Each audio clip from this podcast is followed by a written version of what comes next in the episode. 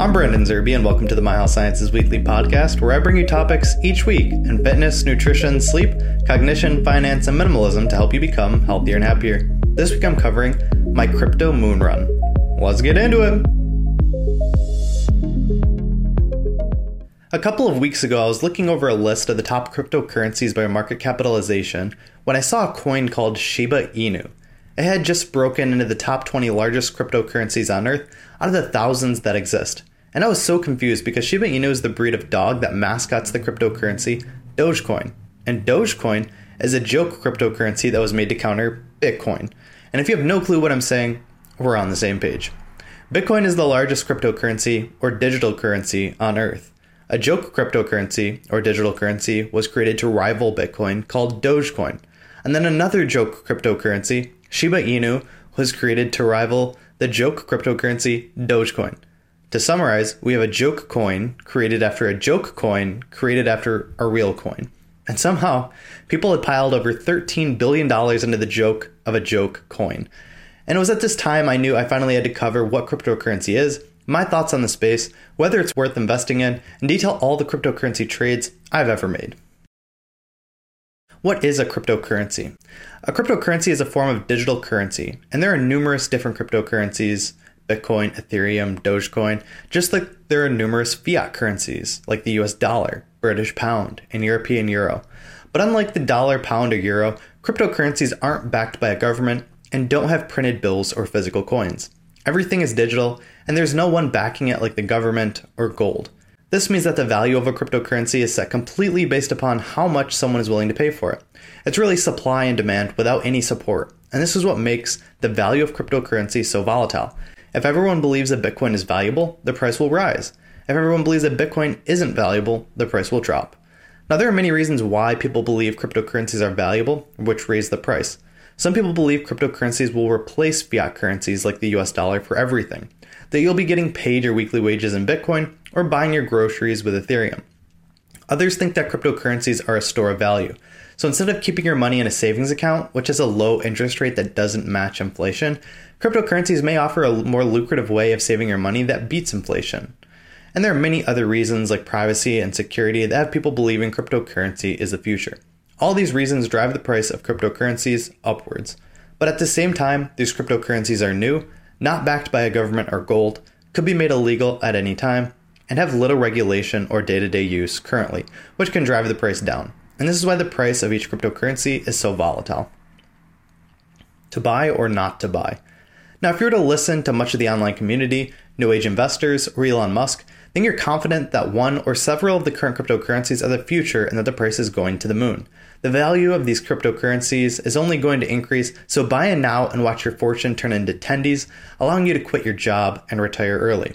On the other hand, some of the most successful investors of all time, the old age investors, are saying that these cryptocurrencies are worthless, mostly used for illegal activities, and are just a hustle. Eventually, when everyone realizes that they are worthless, then the price is going to zero and the average crypto investor will have lost their entire investment. But the truth is, no one has any idea what is going to happen in the cryptocurrency space. No one knows if any of the current cryptocurrencies will survive in the next 10 years or if they'll completely take over the global market. No one knows if everything is crashing or 10xing tomorrow. It's all a guess. And everyone has their own opinions, but there's no long term data that can be used to predict the future. And most of the average investors today are solely investing in cryptocurrency because of the news, headlines, and get rich quick opportunity. But here are my thoughts. First, I'm not a financial advisor. I don't know any more about crypto than anyone else on the internet, and I have no idea if crypto is the future or not. I'm guessing, or in other words, gambling. I have no idea. But I did make cryptocurrency purchases in 2019 and throughout 2020 because I believed it was an asymmetrical bet. For example, I bought into Bitcoin when it was priced around $9,000 compared to its high point of around $65,000 a few weeks ago. At the time of my purchases, I thought there was a 50% chance that my investments would go to zero but I also thought there was a 50% chance that I could 10x and be the future. And so my small $5,000 investment into the cryptocurrency space was worth the risk to me. I'd be fine if it went to zero because the reward was worth the risk. Now, the odds I just laid out, this asymmetrical bet that I made where the upside far exceeded the downside, was still just my opinion. I was guessing at those numbers with no knowledge to make accurate guesses, but it seemed worth the risk. but I never would have made this asymmetrical bet if I hadn't been standing on a strong financial foundation to begin with. One where I had paid off all of my outstanding debt, had a proper emergency fund, and maxed out my retirement and health savings accounts. Only after doing all the proven methods of generating long term wealth did I decide that throwing 3 to 5% of my portfolio in cryptocurrency could provide more diversification and calculated risk. Now, after I had a solid foundation that included an emergency fund, Roth IRA, 401k, and HSA, did I decide to throw some money into Bitcoin and Ethereum. These have been the two largest and most well established cryptocurrencies for years now. And I did so using an app called Robinhood, where you don't technically own the actual cryptocurrency coins, but that's another story. So I thought I'd list out a few things I've learned along the way. First, I'd been making small but consistent purchases in crypto for years now, without seeing any return. These were long term bets where I wasn't worried about the news or price swings. Second, I had and still have no clue whether cryptocurrencies will continue to rise or fall any day.